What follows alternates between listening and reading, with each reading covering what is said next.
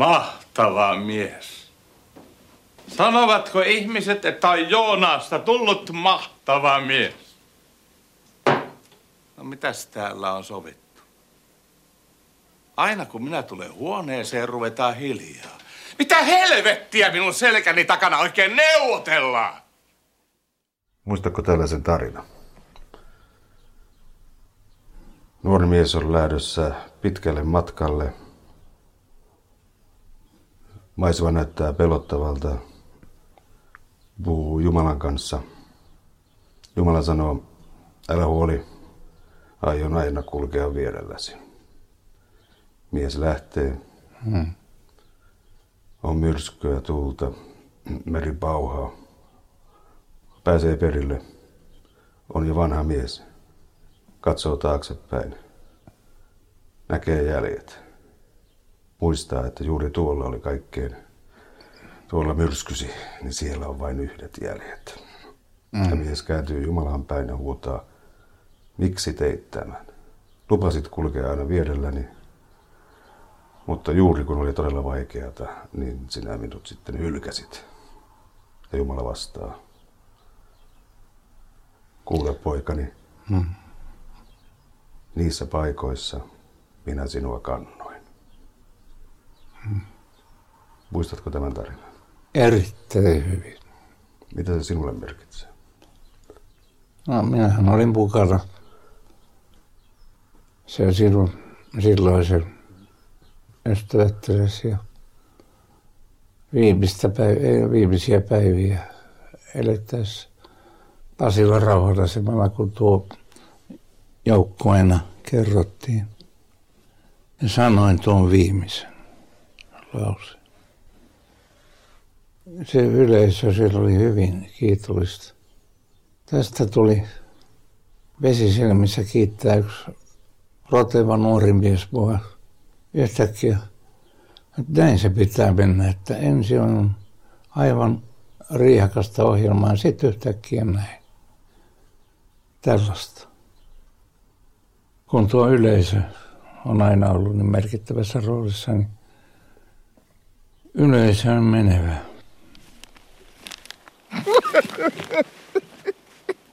Perkele. Tätä minun elämää.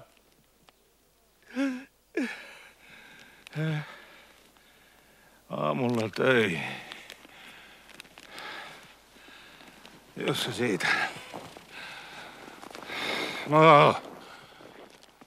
Mennään taaksepäin. Tampere vähän yli 40 vuotta sitten. Mm. Minä olin vähän alle kymmenen. Kalevan puistotiellä sinä lähdit kävelemään teatterille päin. Ja mä kävelin sun perässä ja opettelin kävelemään samalla tavalla. Sä kävelit hieman koomisesti, ylävartalo heilui mm. puolelta toiselle aika vahvasti. Oliko talvi vai kesä? Se oli kuule kesää tai kevättä, mutta tämä kävely oli yksi sun tuntomerkki, mutta se taisi olla maneeri. Kyllä. Mulla oli välillä Tampereella pahojakin maneereita lavalla. Eikä kukaan sanonut. Sitten oli yksi arvostelija, joka, joka tota, huomautti niistä hyvin suorasukaisesti. Mä pääsin niistä kerralla irti. Heti vaan joku sanoi. No ehkä et ihan kerralla, koska mä muistan kuitenkin, että Ei, tästä se... vähän, vähän kotona keskusteltiin näistä maneerikysymyksistä. Niin, no, niistä puhuttiin aina. Ne, nehän vallattiin meidän teatterikoulussa peikkoina. Maneeri, shabloda, estradi. Se koulu muutti niin koko maailman. Mutta ketä sinä matkit, kun lähdit teatterikouluun? Ketä sinä katsoit ei, ennen ei. sitä, kun alle kymmenvuotiaana. Nimittäin omasta isästäsi sinä puhut aika vähän. No ei siinä paljon ollut. Hän oli vaitelias mies, eikä meillä ollut mitään puhetta keskenämme. Oli aivan, aivan kuin ihan pienenä. Mutta eihän silloinkaan puhunut. Jos mä kysyin jotain, niin mä sain teko pyhän aikuisen vastauksen, josta mä tiesin aina, että se on valetta. Mistä tiesit, että se on valetta? No vaisto sanoo. En miksi asioita sanotaan niiden oikeilla nimillä. Mä tiesin, että kaikki äh, nimet, jotka liittyvät esimerkiksi seksuaalisuuteen tai johonkin tämmöiseen, niin ne, ne, on, ne on kiertoilmaisuja. Jostain syystä mä vaan tiesin. Viisivuotiaana jo. Jos et luottanut isäs, äh, etkä ei ai, kehenkään, kehenkään aikuiseen. Niin mistä löytyi sitten ylipäänsä mitään varmuutta? Teitkö kaiken itse? Kaiken. Mistä täällä on puhuttu? Minusta tietysti. Mutta mitä? Miksi sä päätit ruveta näyttelijäksi? No se, tota, se oli isä tai äiti yhdessä, niin lukenut, että teatterikouluun otetaan oppilaita, että mene sinne pyrkii, koska jokainen, minä myös, oli tajunnut, että mun lauluurasta ei tule mitään. Miksi? Ääni oli mennyt. Suurin osa oppilaista, jotka, joilla on mukaan ääntä, hyväkin ääni, sortuu laulun opetukseen. Jokin Boris sanoi, että maailman laulun taso nousisi, jos laulun opetus kokonaan lopetettaisiin. Sä oot tässä vaiheessa parikymppinen vai? Olen tullut armeijasta. Parikymppinen joo. Eli jos vanhempas siinä vaiheessa... Ei, mä jouduin yksin taas Helsinkiin. Mä olin tullut aikaisemmin jo. Ja he, näin isä sitten sanoi, että sun pitäisi mennä hakemaan. Kirjoillinen hakuaika on ohi jo. Kävelin tiskille ja siinä istui tyttö ja sanoi, että Mä pyrkisin teatterikouluun eikä mä kerkeä enää tekemään mitään kirjallista hakemusta. Olenko mä liian vanha? Sä olit siis minkä ikäinen sillä hetkellä? 24 muistaakseni. Sä olit sitä ennen kuitenkin armeijan ja tämän välissä, niin sä olit ollut töissä muistaakseni rautateillä. Eli sä olit varmasti jo miettinyt muitakin vaihtoehtoa kuin taiteilija. En, en. Mä olin rautateillä, tiesin sen hyvin oli rautateiden kaikki aikojen huonoin virkamies. Ja luultavasti olen pelastanut paljon ihmisiäkin sillä, että minusta tullut ihmistä, joka on missään tekemissä junien kanssa. Mikä vaihtoehto oli mielessä siinä ei, vaiheessa? Kun... Lehti, lehti, koska lehtiinhän minä, minä tunsin kaikki toimitukset, kun minä myin runoja sitten. Kaltio minä myin, myin tota, vaikka ei mulla ollut missään mielessä teatteri ja tota, noudatin, olin vihainen aikuisille, kun ne vain järjesti nurkkatansseja. Ja tanssi oli kielletty. Jopa meillä kotona. Isä soitti mandoliinia ja kun mä tulen kotiin, niin paporukka on siellä tanssimassa. Se oli kaikki naapurusta. No en mä mitään, en, en, puuttunut siihen, enkä voinutkaan puuttua, kun isä lainasi mulle puku, jossa, jossa minä kävin taas ravintolassa. Kun sain sen 300 markkaa runoa se riitti mulle hyvin illaksi, koska minä juonut kuin pari krogia.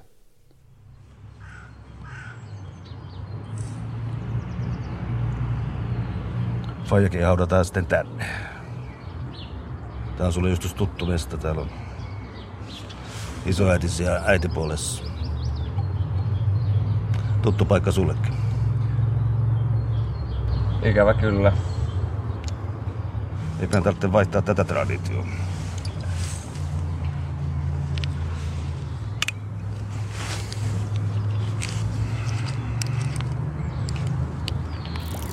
Erkki. Eila. Tai...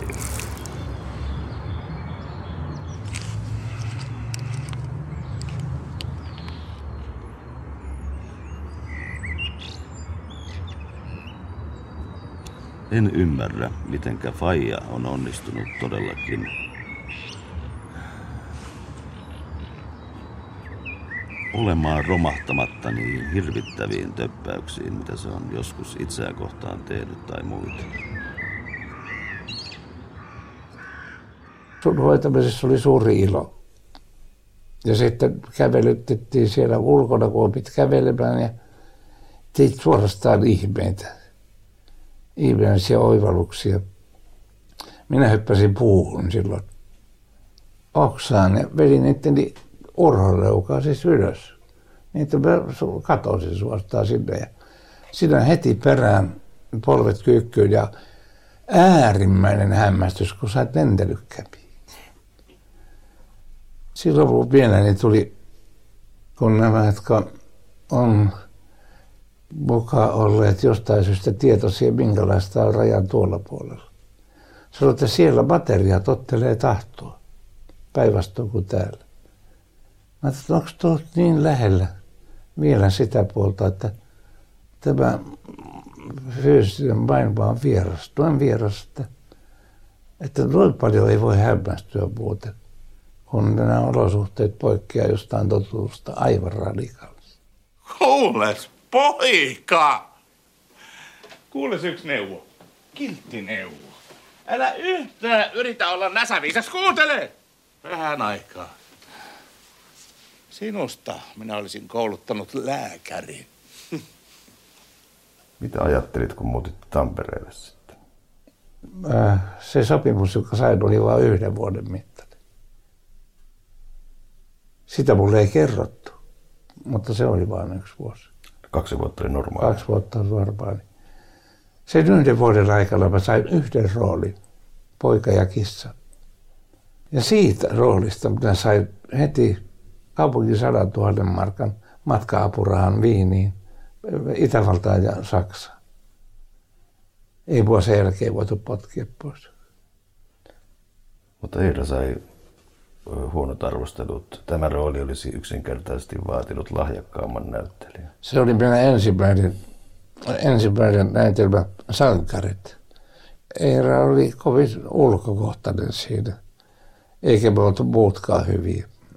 Kun esitys oli ulkokohtainen, ei ilmeisesti lainkaan sitä ymmärtänyt, miltä hän näytti ja sen takia tämä paistoi läpi siitä, että tässä on niin kuin itse tehty, vaikka Eirakin teki just niin kuin käskettiin. No sinä sitten kävi myöhemmin niin, että Eiran ura ei oikein lähtenyt vielä kunnolla käyntiin Tampereella vasta vanhemmilla päivillä. Mitä sitten... olen sitä miettinyt? Luulen, että hän oli liian hyvä kotikasvatus. Hänen oli opetettu, miten olla, miten ajatella, miten käyttäytyä. Liian tarkka. Ei se semmoinen käy näyttämällä. Siinä pitää olla anarkistisen vapaa. Se on tavallaan aika julma ajatus, että hyvästä kotikasvatuksesta maksetaan hinta taiteellisena menestymättömyytenä. Ei se julma ole. Se on totuus. Totuus on usein julma.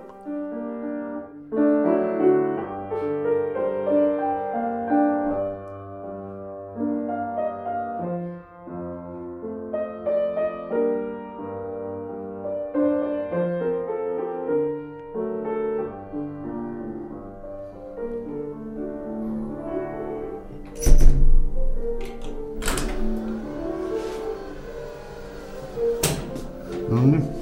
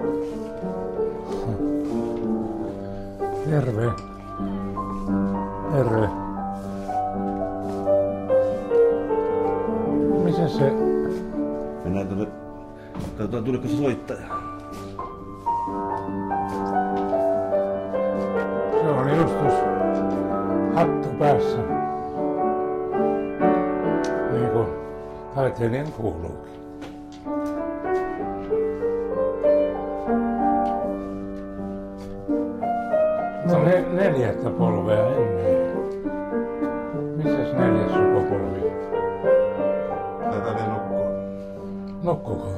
Joo. Totta kai siinä iässä, kun ei vielä ole vuottakaan, ne on kyllä nukuttu.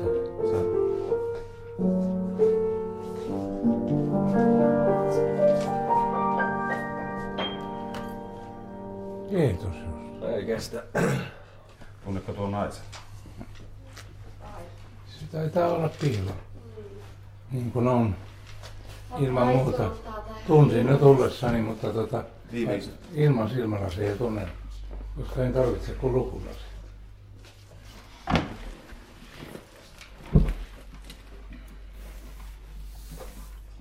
Isäni kertoi, että ei tule kunnon taiteilijaa, jos on liian hyvä kotikasvatus. Totta. Hyvänen aika, mutta sulla on ollut erinomainen kotikasvatus. Se on ollut aika vapaa. No. Aha, se on siis vapauden asteesta kiinni. No, Jarkolla oli erittäin vapaa. Joo, Hyvin vapaa. erittäin. Ei ole ketään rajoittamassa sitä kasvumahdollisuuksia. No, joka tapauksessa tyttäreni ää, teki itse selkeän valinnan, mikäli olen oikein ymmärtänyt, että ei ruvennut taiteilijaksi. Siis siinä oli mahdollisuutta ruveta tai olla rupeamatta. Mm. Pitääkö piila paikkansa? Pitää. Piti tehdä se päätös jatkaa koulun samalla viivalla, millä suku vai lähtee rikkomaan tätä niin sanottua kirousta. Miksi se on kirous? No se tuo niin paljon mukanaan.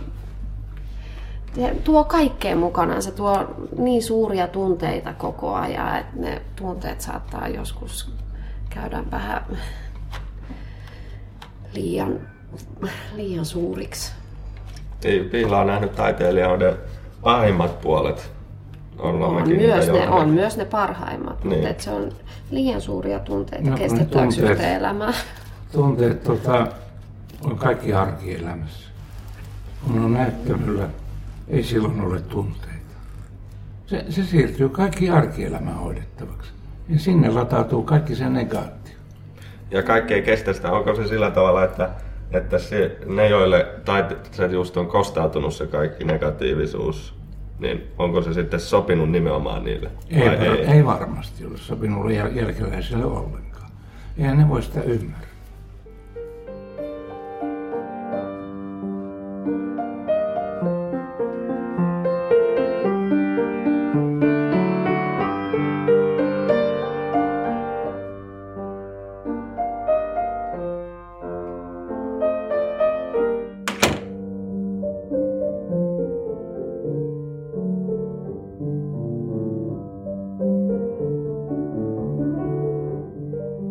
Sinä ajoitat sen käänteen, kun Tampereella alat viihtyä kapakoissa yhä enemmän ja enemmän? Aina. Minähän olin opetellut sen jo Helsingissä. Minä Helsingissä kävin ravintola Grinzingissä, jossa yleisö lauloi. Ja siellä olin jonkunlainen vapaa-oppilas kapakkaelämässä, koska orkesteri pyysi, huomasi hyvin nopeasti sen ja pyysi meitä istumaan pöytään, joka oli orkesterin päällä. Ja minä estottomasti laulin, ja varsinkin kun sai muutaman lasin viiniä, niin ei ollut mitään estoja enää. Ja sitä alkoholi oli mulle eston, eston poiston, poistolääke.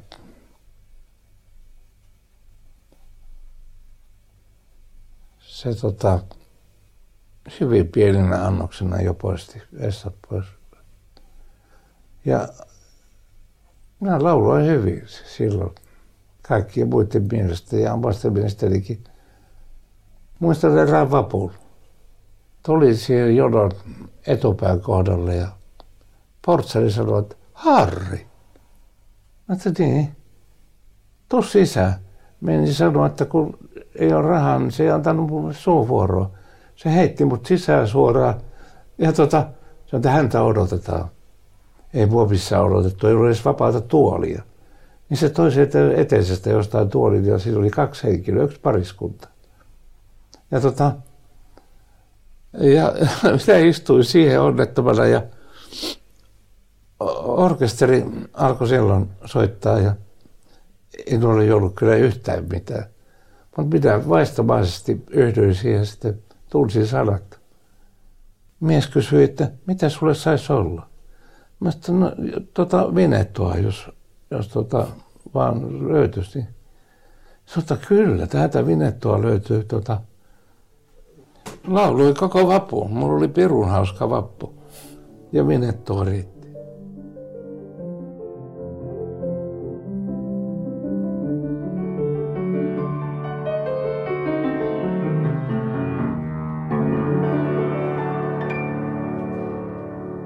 Kun olin suurin piirtein 10-11-vuotias, niin kaikki äh, Sotkamossa isovanhempieni luona alkoi romahtaa.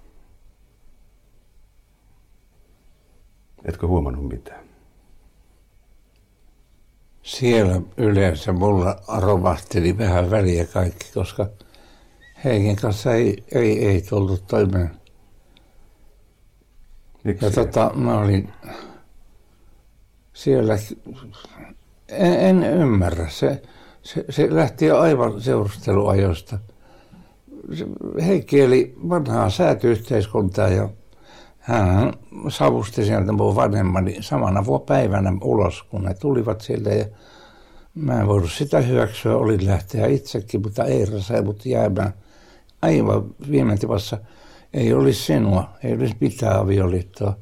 Jos olisin lähtenyt, se oli, se oli aivan oven vausta vailla. Eera kirjaimellisesti piti mut siellä sisällä. Mä odotan vähän edes. Mä sitä odotan. Mua ei hyväksytty sen perheen sisäisiin vaikeuksiin, ei mikään. Ei, mä olin täysin niin ulkopuolinen alusta loppuun. Minulle kävi kuitenkin niin, että 11-18-vuotiaana minä pidin itseäni ainoana aikuisena suvussa. Niin varmasti olitkin. Lapsellista pelleilyähän se nyt oli. Jopa silloin arvasin, että ei tämä voi olla totta, mutta miksi et puuttunut asiaan silloin? En minä nähnyt sitä. Miksi et? En. En mä voinut, et sä koskaan sanonut. Jos ei mulle sanottu, niin mä voin tietää. Jos ajattelet jälkeenpäin sitä erästä kuuluisimpia temppuja siellä siltä ajalta, kun sisko Melodikan sai. Sinä sait rahat ostaa piano Oulusta Sarille ja tulit takaisin Melodikan kanssa ja sanoit, että kaverit sanoivat, että tällä on hyvä alkaa harjoittelemaan. Niin ne muuten sanoikin. Ja tota, se, se piano, piano tota, minä lähdin Kaijepatea hakemaan, jolla se flyygeli tai piano oli. Se oli joku klubin vanha, jota ei tarvittu.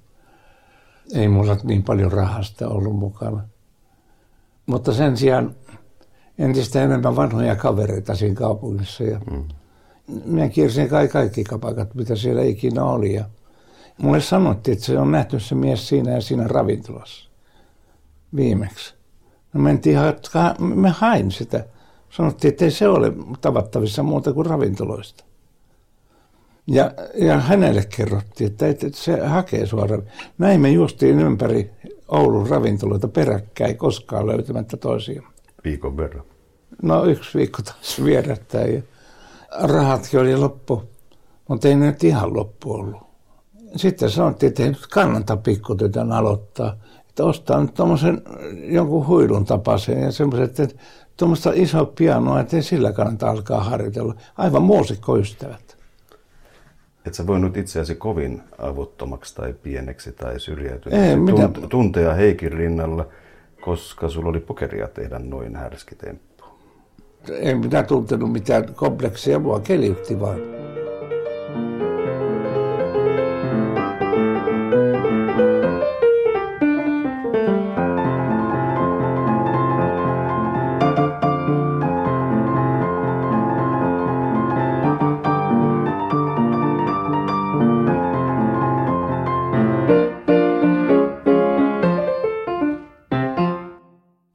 Aikoihin äh, ajoittuu kai myöskin se, että äh, aloit viihtymään ravintoloissa jo muutakin kuin laulamassa. Kyllä. Sä olet se, tässä tota, vaiheessa mä olin, tota, jopa, jopa, mä olin Tampereella hyvinkin niin, taiteellisessa um, um, umpikujassa Me en lavalla keksinyt enää mitään. Eikä mulla ollut sen kommempia. Mä hain jotain metodia. Nämä Stanislavskin monen kertaan liikkeestä lähtevät metodit ja kaikki ne oli kokeiltu ja joskus ne oli hyviä, joskus ne ei toiminut ollenkaan. Ja tota, oltiin molemmat huonossa jamassa teatteri-ilmaisun suhteen. En tiedä, muista enää sellaisia motiiveja. Ja niin kuin sanottu, niin se ihminen, joka silloin eli, se oli toinen. Ihminen ei pysy samana. Mikä? Pohj, pohjimmiltaan se on tietysti sama. Joku on sama. Se kuuluu samaan ihmiskunnan yhteiseen alitajuntaan jopa, niin kuin Jung väittää. Meillä oli siitä hyvä näytelmä. Oliko se tämä nerokkaan Dürrenmatin näytelmä, jossa ihminen tapasi itsensä 20, 40 ja 60-vuotiaana. Ne herrat ei voinut sietää toisia. Että ketään niin toisilleen täysin vieraita ja vihamielisiä yksilöitä ei ole lavalla nähty. Ja hän oli pitkälti oikeassa. Jossa... Nerokas näytelmäkirjailija, joka oli elämästä sitä mieltä, että elämä on inhottava kiristysmetodi. Jos katsot itseäsi 20-vuotiaana, niin mistä itsestäsi, itsessäsi 20-vuotiaana et pidä? 20-vuotias mies, se on mulle tuttu. Ja 40-vuotias oli juuri silloin, siinä mistä ajasta nyt puhut. Silloin mä olin kaikkein vieraimmillani itse, itselleni. Sitä miestä mä en tunne enää. Sä et ole suhtuneet vanhenemaan minkään sääntöjen mukaan. Ei, se, siihen ei ole mahdollisuutta. Tässä ammatissa pitää aina pitää se lapsen mieli. Kuuluuko lapsenmielisyyteen sitten se, että pystyit lähes lumoutumaan täysin keskinkertaisesta seurasta? Niin kauan kun ne ostivat sinulle konjakkia ja... On se ainakin mukautuvaisuutta olosuhteisiin. Onko se aitoa lapsenomaisuutta vai onko se puhdasta opportunismia köyhemmän ää, toivetta saada rikkaalta konjakkia? Siis pummausta. Hmm. Kyllä se pummausta on. Jota selitetään sitä itselleen. Mun ei tarvinnut siihen te- teeskennellä. Kyllä mä pystyin aidosti. Ei se koskaan ole keskinkertaista. Siinä on aina jotain omaa.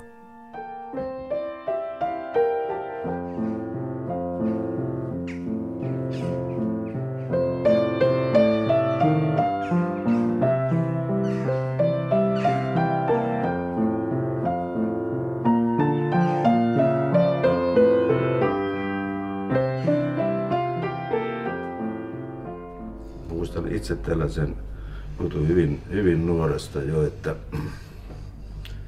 että oli, mä tai, eh, muistan ymmärtäneeni, että tämä ei ole aivan normaalia, että ei ole aivan varma minkään tai kenenkään olemassaolosta. Hmm. Ja siitä tulee semmoinen omituinen suhde muihin ihmisiin, että toisaalta pitää muita ihmisiä niin kuin superolentoina, tai toisaalta pitää itseään täysin ylivoimaisena ja, ja niin kuin ainoana ihmisenä, joka oikeasti on olemassa tai jotain ymmärtää. Outo yhdistelmä, ylivoima ja alivoima. No soittaessa ainakin tuntee olevansa olemassa, jos ei muuta. Niin. niin. Sehän se on se taiteen tekemisen ihana puoli, että missään ei tunne olevansa niin elossa, kun Minä pääsee tiedän. kunnon luomaan. Niin, kun tota, oli sitten minkä alan taiteilija tahansa, niin, niin. Te, teki sitten mitä hyvänsä, niin osa minuutta on pakko sijoittaa siihen tekellä olevaan työhön. Ja sitten persoona muuttuu.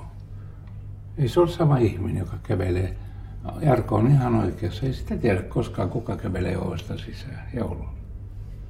Kyllä sinutkin voi justus musiikki viedä niin mukana, että arvaamaton voit olla. Onko muuten kukaan missään vaiheessa toivonut, että musta tulisi pianisti? Minä aina kuvittelin, että kun et tehnyt tyttöä, niin tehdään tuosta sitten lääkäri. Mutta ei! En koskaan pääse mitenkään kellekään siitäkään kehumaan. Kaikilla toisilla on ekonomeja, maistereita, pappejakin. Minulla on olla lääkäri, kirurgi. Sinusta olisi pitänyt tulla. Ne on mestareita alallaan. Ei niiden silmille hypi kukaan. Kirurgi tappelee kuoleman kanssa. Siellä on juhlavuutta. Halusit lukea jotain? Niin, tässä on Mephisto. Sen on kirjoittanut Klaus Mann, Thomas Mannin poika. Ja tota, tämän omistuksen jälkeen on nä, sitten toisen kirjailijan Goethen, Wilhelm Meisterista, lause näyttelijälle suon anteeksi kaikki ihmisen virheet. Ihmiselle en suo anteeksi yhtäkään näyttelijän virhettä. Onko tuokin lause äärimmäisen traaginen? Ei, ei, ei. Ei, kun se tarkemmin ajattelee, niin se vaan osoittaa, ei suikaan ihmisen ja näyttelijän vastakohtaa, vaan sitä, että kaikessa on kaikkea. Muistatko, miten Tribadien yö alkaa? Mikä on ensimmäinen En, en muista. En Katsot muista. valokuvaa. Ai, valokuvat. Siinä, siinä mennään mun niin sanotun metodin ytimeen. Niissä valokuvissa. Se on tota alitajunnan aktivoiminen. Sinä todella muutuit Strindbergiksi. Se oli nerokas suoritus, mutta se suoritus ei tainnut loppua siihen, kun kuvaukset olivat ohi. Ei kuulemma loppunut. Me puhumme nyt sitten juuri siitä, mitä tapahtui Strindbergin jälkeen. Me emme puhu siitä, mitä tapahtui ennen sitä. Me emme puhu avioerostasi ja emme puhu siitä, että sinua ei Orapilajan tiellä juuri paljon näkynyt silloin, kun Ei silloinen, näkynyt. silloinen vaimo, vaimosi oli aika huonossa kunnossa ja, Joo. ja niin edelleen. Se lienee äh, itsestään selvää. Ja Se voidaan kai, sit- voidaan kai olettaa, että on joku hinta maksettava siitä, että Strindberg tehdään. Mutta miksi Strindberg jäi päälle? Sillä tavalla, kun se sinulle jäi, ää, jalat alkavat irrota maasta ää, aika paljon. Ei mulla ole siihen mitään selitystä. Tässä on tota, joka tapauksessa mun muistikuvat niitä, joilta on melko hämärä. Ja perkelee sekä minua viedään. Näytä nyt se pullo! Mitä varten sinulla on minun hirvikivääri?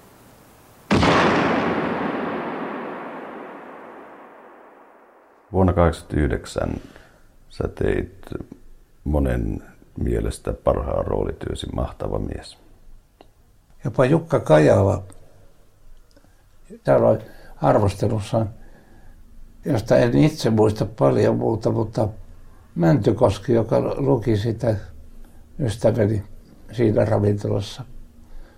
Niin, kolme superlatiivia. Sehän on mahdotonta. Ei, kyllä täällä on kolme superlatiivia. Ja tämä loppu menee näin. Hieman olit havaittavissa teatraalisuutta, mutta joskus sekin on tarpeen. Hyvin pian tämän jälkeen ää, sinä menit alkoholismissa todella alas. Sä olit suurin piirtein katuojassa. Mitä tapahtui? Se on tota...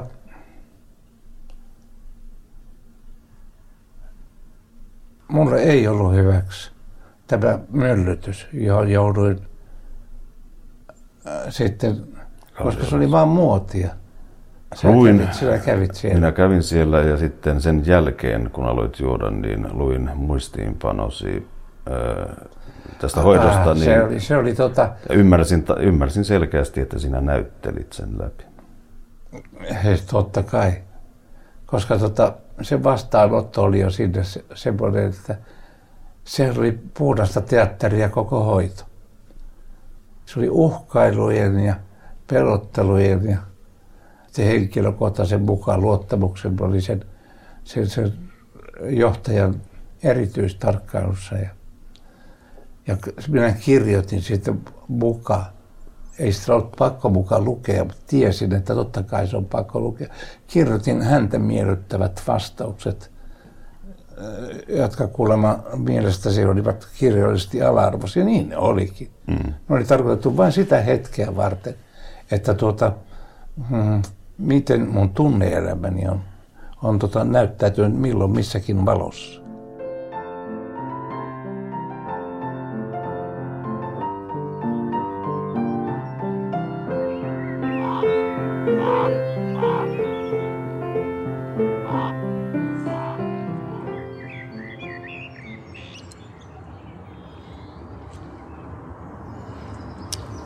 Muu iski kuin vasara, että sama aikaan kun yrittää miettiä, miten isän taiteilijaelämä on vaikuttanut minuun tai sitä, sitä kautta teihin, niin sitten yhtäkkiä omassa perheessä kaikki romahtaa toista kautta. Ikään kuin sen olisi voinut jotenkin ennakoida. Toisen taiteilijaperheen kasvatti, joka on kasvatettu toisella tavalla, mutta kuitenkin taiteilijaperheessä sitten ainakin tilapäisesti romahtaa. Niin, että su- suvun kirous todellakin jatkuu. Tai taiteil- taiteilijana olemisen kirous. Mä oon miettinyt, että tuleekaan se romahtaminen nimenomaan meidän kohdalla käsi kädessä taiteen kanssa.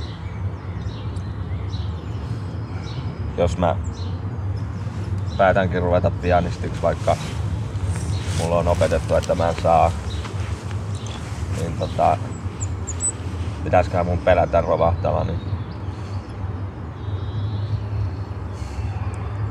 Tai sitten jos mä tiedostan sen koko ajan, niin sit mä oon tavallaan niin kuin jo sujut valmiiksi sen asian kanssa.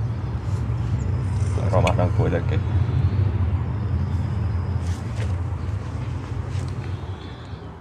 Kaikki mitä, mitä niin kuin on tyhmä, tyhminkin ihminen voi ottaa meidän niin kuin mun sukupolven elämästä meidän perheessä. On se neuvo, että älä rupea taiteilijaksi, koska sitten käy just näin. Mitä me ollaan kaikille nähty käyvän. Olenko Mä en kuitenkaan mitään muuta halus tehdä kuin soittaa pianoa. Olenko minä oikeasti sanonut sinulle, että älä rupea? Ei kukaan ole sanonut, mutta siis se on ilmi selvää. Mik, miksi, miksi mä enää, miksi mä enää rupeisin niin kuin, miksi mä toistaisin samaa virhettä taas?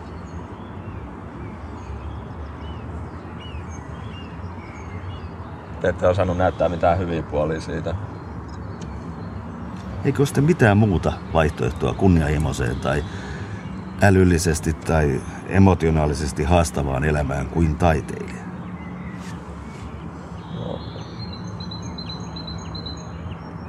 Omasta puolestani mä voin puhua vain pianosta.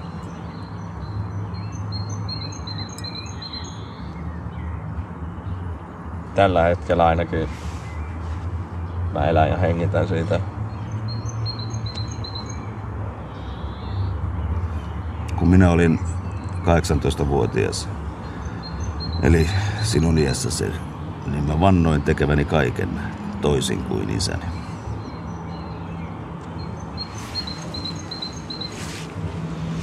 Ymmärrätkö sinä tämän rituaalin merkityksen? Tämän konjakin kaatamisen maa. Tää on muuten sellainen asia, että mikä on kyllä aivan konkreettisesti opetettu meille. Siis alkoholi. Kyllä. Että pieleen meni sun kanssa se, mitä tulee meihin. Et se te, niinku tälläkään hetkellä voisi niinku konkreettisemmin mua opettaa juomaan. ja on alkanut kyllä oppia jo kovallakin kädellä toisenaan.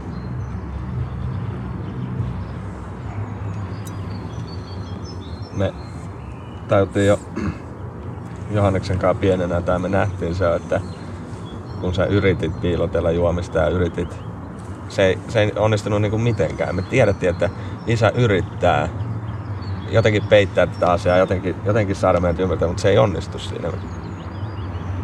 Et sinänsä vähän säädittävä, säädittävä yritys. Mulle ei kuitenkaan semmoista tunnetta tullut, että varsinaista turvattomuutta olisitte kokenut. No ei. Mutta jos isä sanoo humalassa, että minä en ole koskaan humalassa, tai la, lasten ei tarvitse nähdä mua humalassa, niin, niin tota, siinä kyllä ymmärtää jo pojat, että nyt ei ole yksi plus yksi, ei ole kaksi tässä tilanteessa.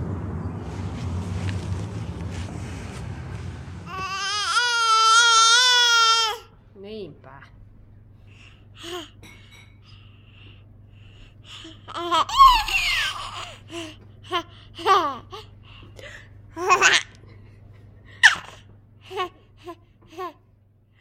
Nyt ollaan siinä tilanteessa, että sinulla ei ole enää kauaa elinaikaa. Ei ole, ei. En tiedä. Kenen toivot tulevan hautajaisiin? Riitta, jos sinä ja tota, Sari olette. Siinä on mulle tarpeeksi jälkikasvua. Jäljellä on yksi kysymys. Ja tavallaan sellainen, joka mulle on vaikein ymmärtää.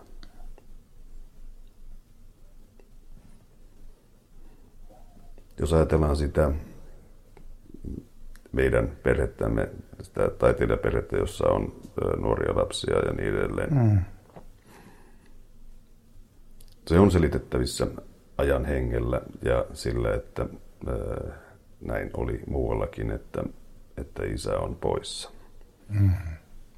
Mutta miksi ihmeessä sinulla ei ollut tai olisi minkäänlaista suhdetta lapsenlapsiisi, jollei niitä väkisin olisi silloin tällöin näytille? Ei. Mä oon hyvin ylpeä lapsenlapsista. Sinä et olisi tavannut niitä koskaan, jollei niitä olisi sinulle tuotu. Sinä et ole koskaan ottanut yhteyttä. Sinä et ole koskaan oma-aloitteisesti ää, ää, sä olet pistänyt vastaan jokaista tapaamista, mikä on yritetty järjestää. Ää, toimiva suhde on syntynyt vasta sitten, kun olet ollut liian heikko panemaan vastaan, että sinut on väkisin voitu hakea. Miksi? Nyt on asettu oman osuutensa asiaa. Sikäli, että mun oli aika vaikea seurata sun aviollisia seikkailuja. Ja näitä, näitä lasten syntymiä ja muita. Ja mä elin muutenkin niin irrallista elämää, että ei minuun otettu yhteyttä. Tiesin sinut näin aina mitä yllättymmissä paikoissa. Jos on siis pyytänyt katsomaan, ja, ja, ja kerran et pyytänytkään, vaan toit ton Justuksen, Justuksen eräravintolan ulkoterassille. Kyllä minusta oli erittäin hauskaa nähdä silloin se pikku Justus. Ja nimensi hänet puusyöjäksi. Hän otti pieniä oksia puista ja rupesi syömään niitä. Ja naapurit sanoivat, että eihän tuo, ne voi olla likaisia. Mä sitä, antaa nyt pojan purra, sä lisäsit siihen, että, että se karaisee vaan tätä lasta. Ja, tota, ja kaikille kehuin hyvin ylpeänä, että arvatkaa mitä siinä on mun pojan poikani. Mä olin aivan liikuttunut. Mitä mä olisin voinut tehdä? Sanoa, että minä haluan tulla sinne ta- ta- ei mun kohdalla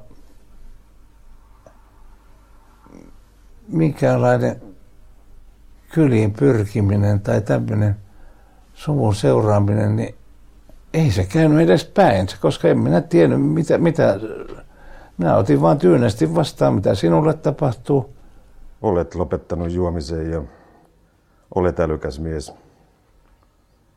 Mutta sairautesi on vakava ja siihen nähden olet tässä haastattelussa yllättävän hyvä. Miten tämä valmistauduit? Niin mä olen valmistautunut tähän. Hetken mietin, että pitäisikö sitten minä päätin, että ei. Tämä ei ole minun asiani, tämä on sinun.